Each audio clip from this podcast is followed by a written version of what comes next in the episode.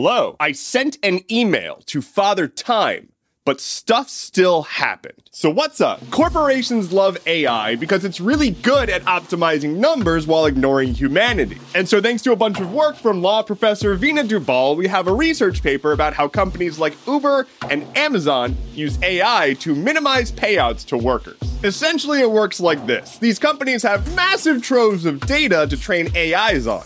And then they can say, hey, AI, what combination of person and wages can we use to have the cheapest payout today? Regardless of the work that's being done, we just want to know who is willing to take the lowest price based on don't worry about it. Is it nearly the end of the month? Well, we've noticed that Mark is usually pretty desperate to get some money around this time.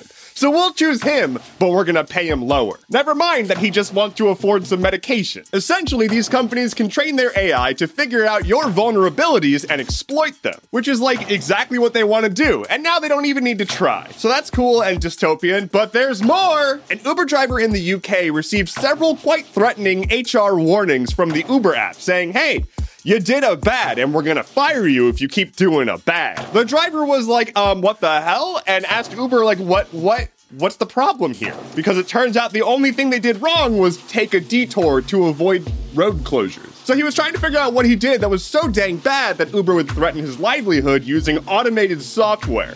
But he didn't really get anywhere. However, with the help of his union, he was able to force Uber to talk at all. Basically, they were like, hey, what the hell is going on? And what is the data that you're basing these warnings off of? And Uber was like, I don't know what you're talking about. I have no idea what you're talking about. And so they're like, cool, see you in court. And then Uber was like, oh, that data. And so, like, it's not really a solved problem, but they have more information about what the AI is using to determine whether or not they're worth paying. I just want to take a quick moment to say that, like, yeah, there's a whole bunch of hype about like generative AI, like ChatGPT and all that stuff right now.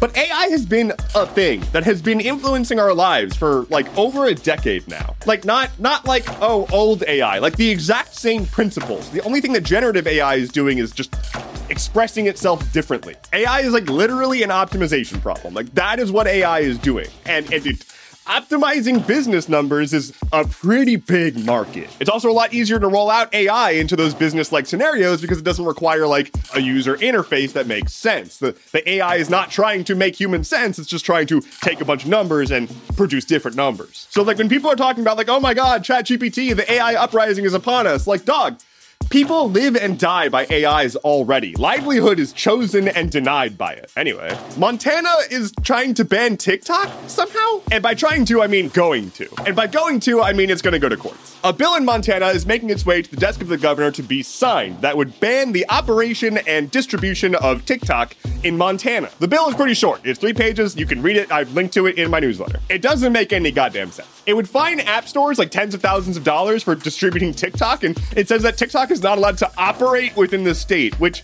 that's not how any of this works. TikTok has already been like, that's not how any of this works, and and and the ACLU is like, also, that's not how law works, dog. Like, to be clear, this is not another banning from government devices. This is anyone in Montana is not allowed to have TikTok. I love it when we have nonsense reactionary excuses to install authoritarian policies. Anyway, again, it's probably going to go to courts. It's probably going to go nowhere. I, but I, uh, it's it's it's movement in this space, and it's going to create waves. Speaking of tech, Google is kind of spooked right now. They, they, they really fumbled this whole AI thing, y'all. Google is rushing to make a whole bunch of AI stuff now, including apparently a whole new AI based search engine, because they spent the past decade being like, we're at the forefront of AI research. And then they had their absolute shit handed to them by ChatGPT. Like they launched Bard, and it's it's not good. and now they're just trying to do anything else. And they're like, ah!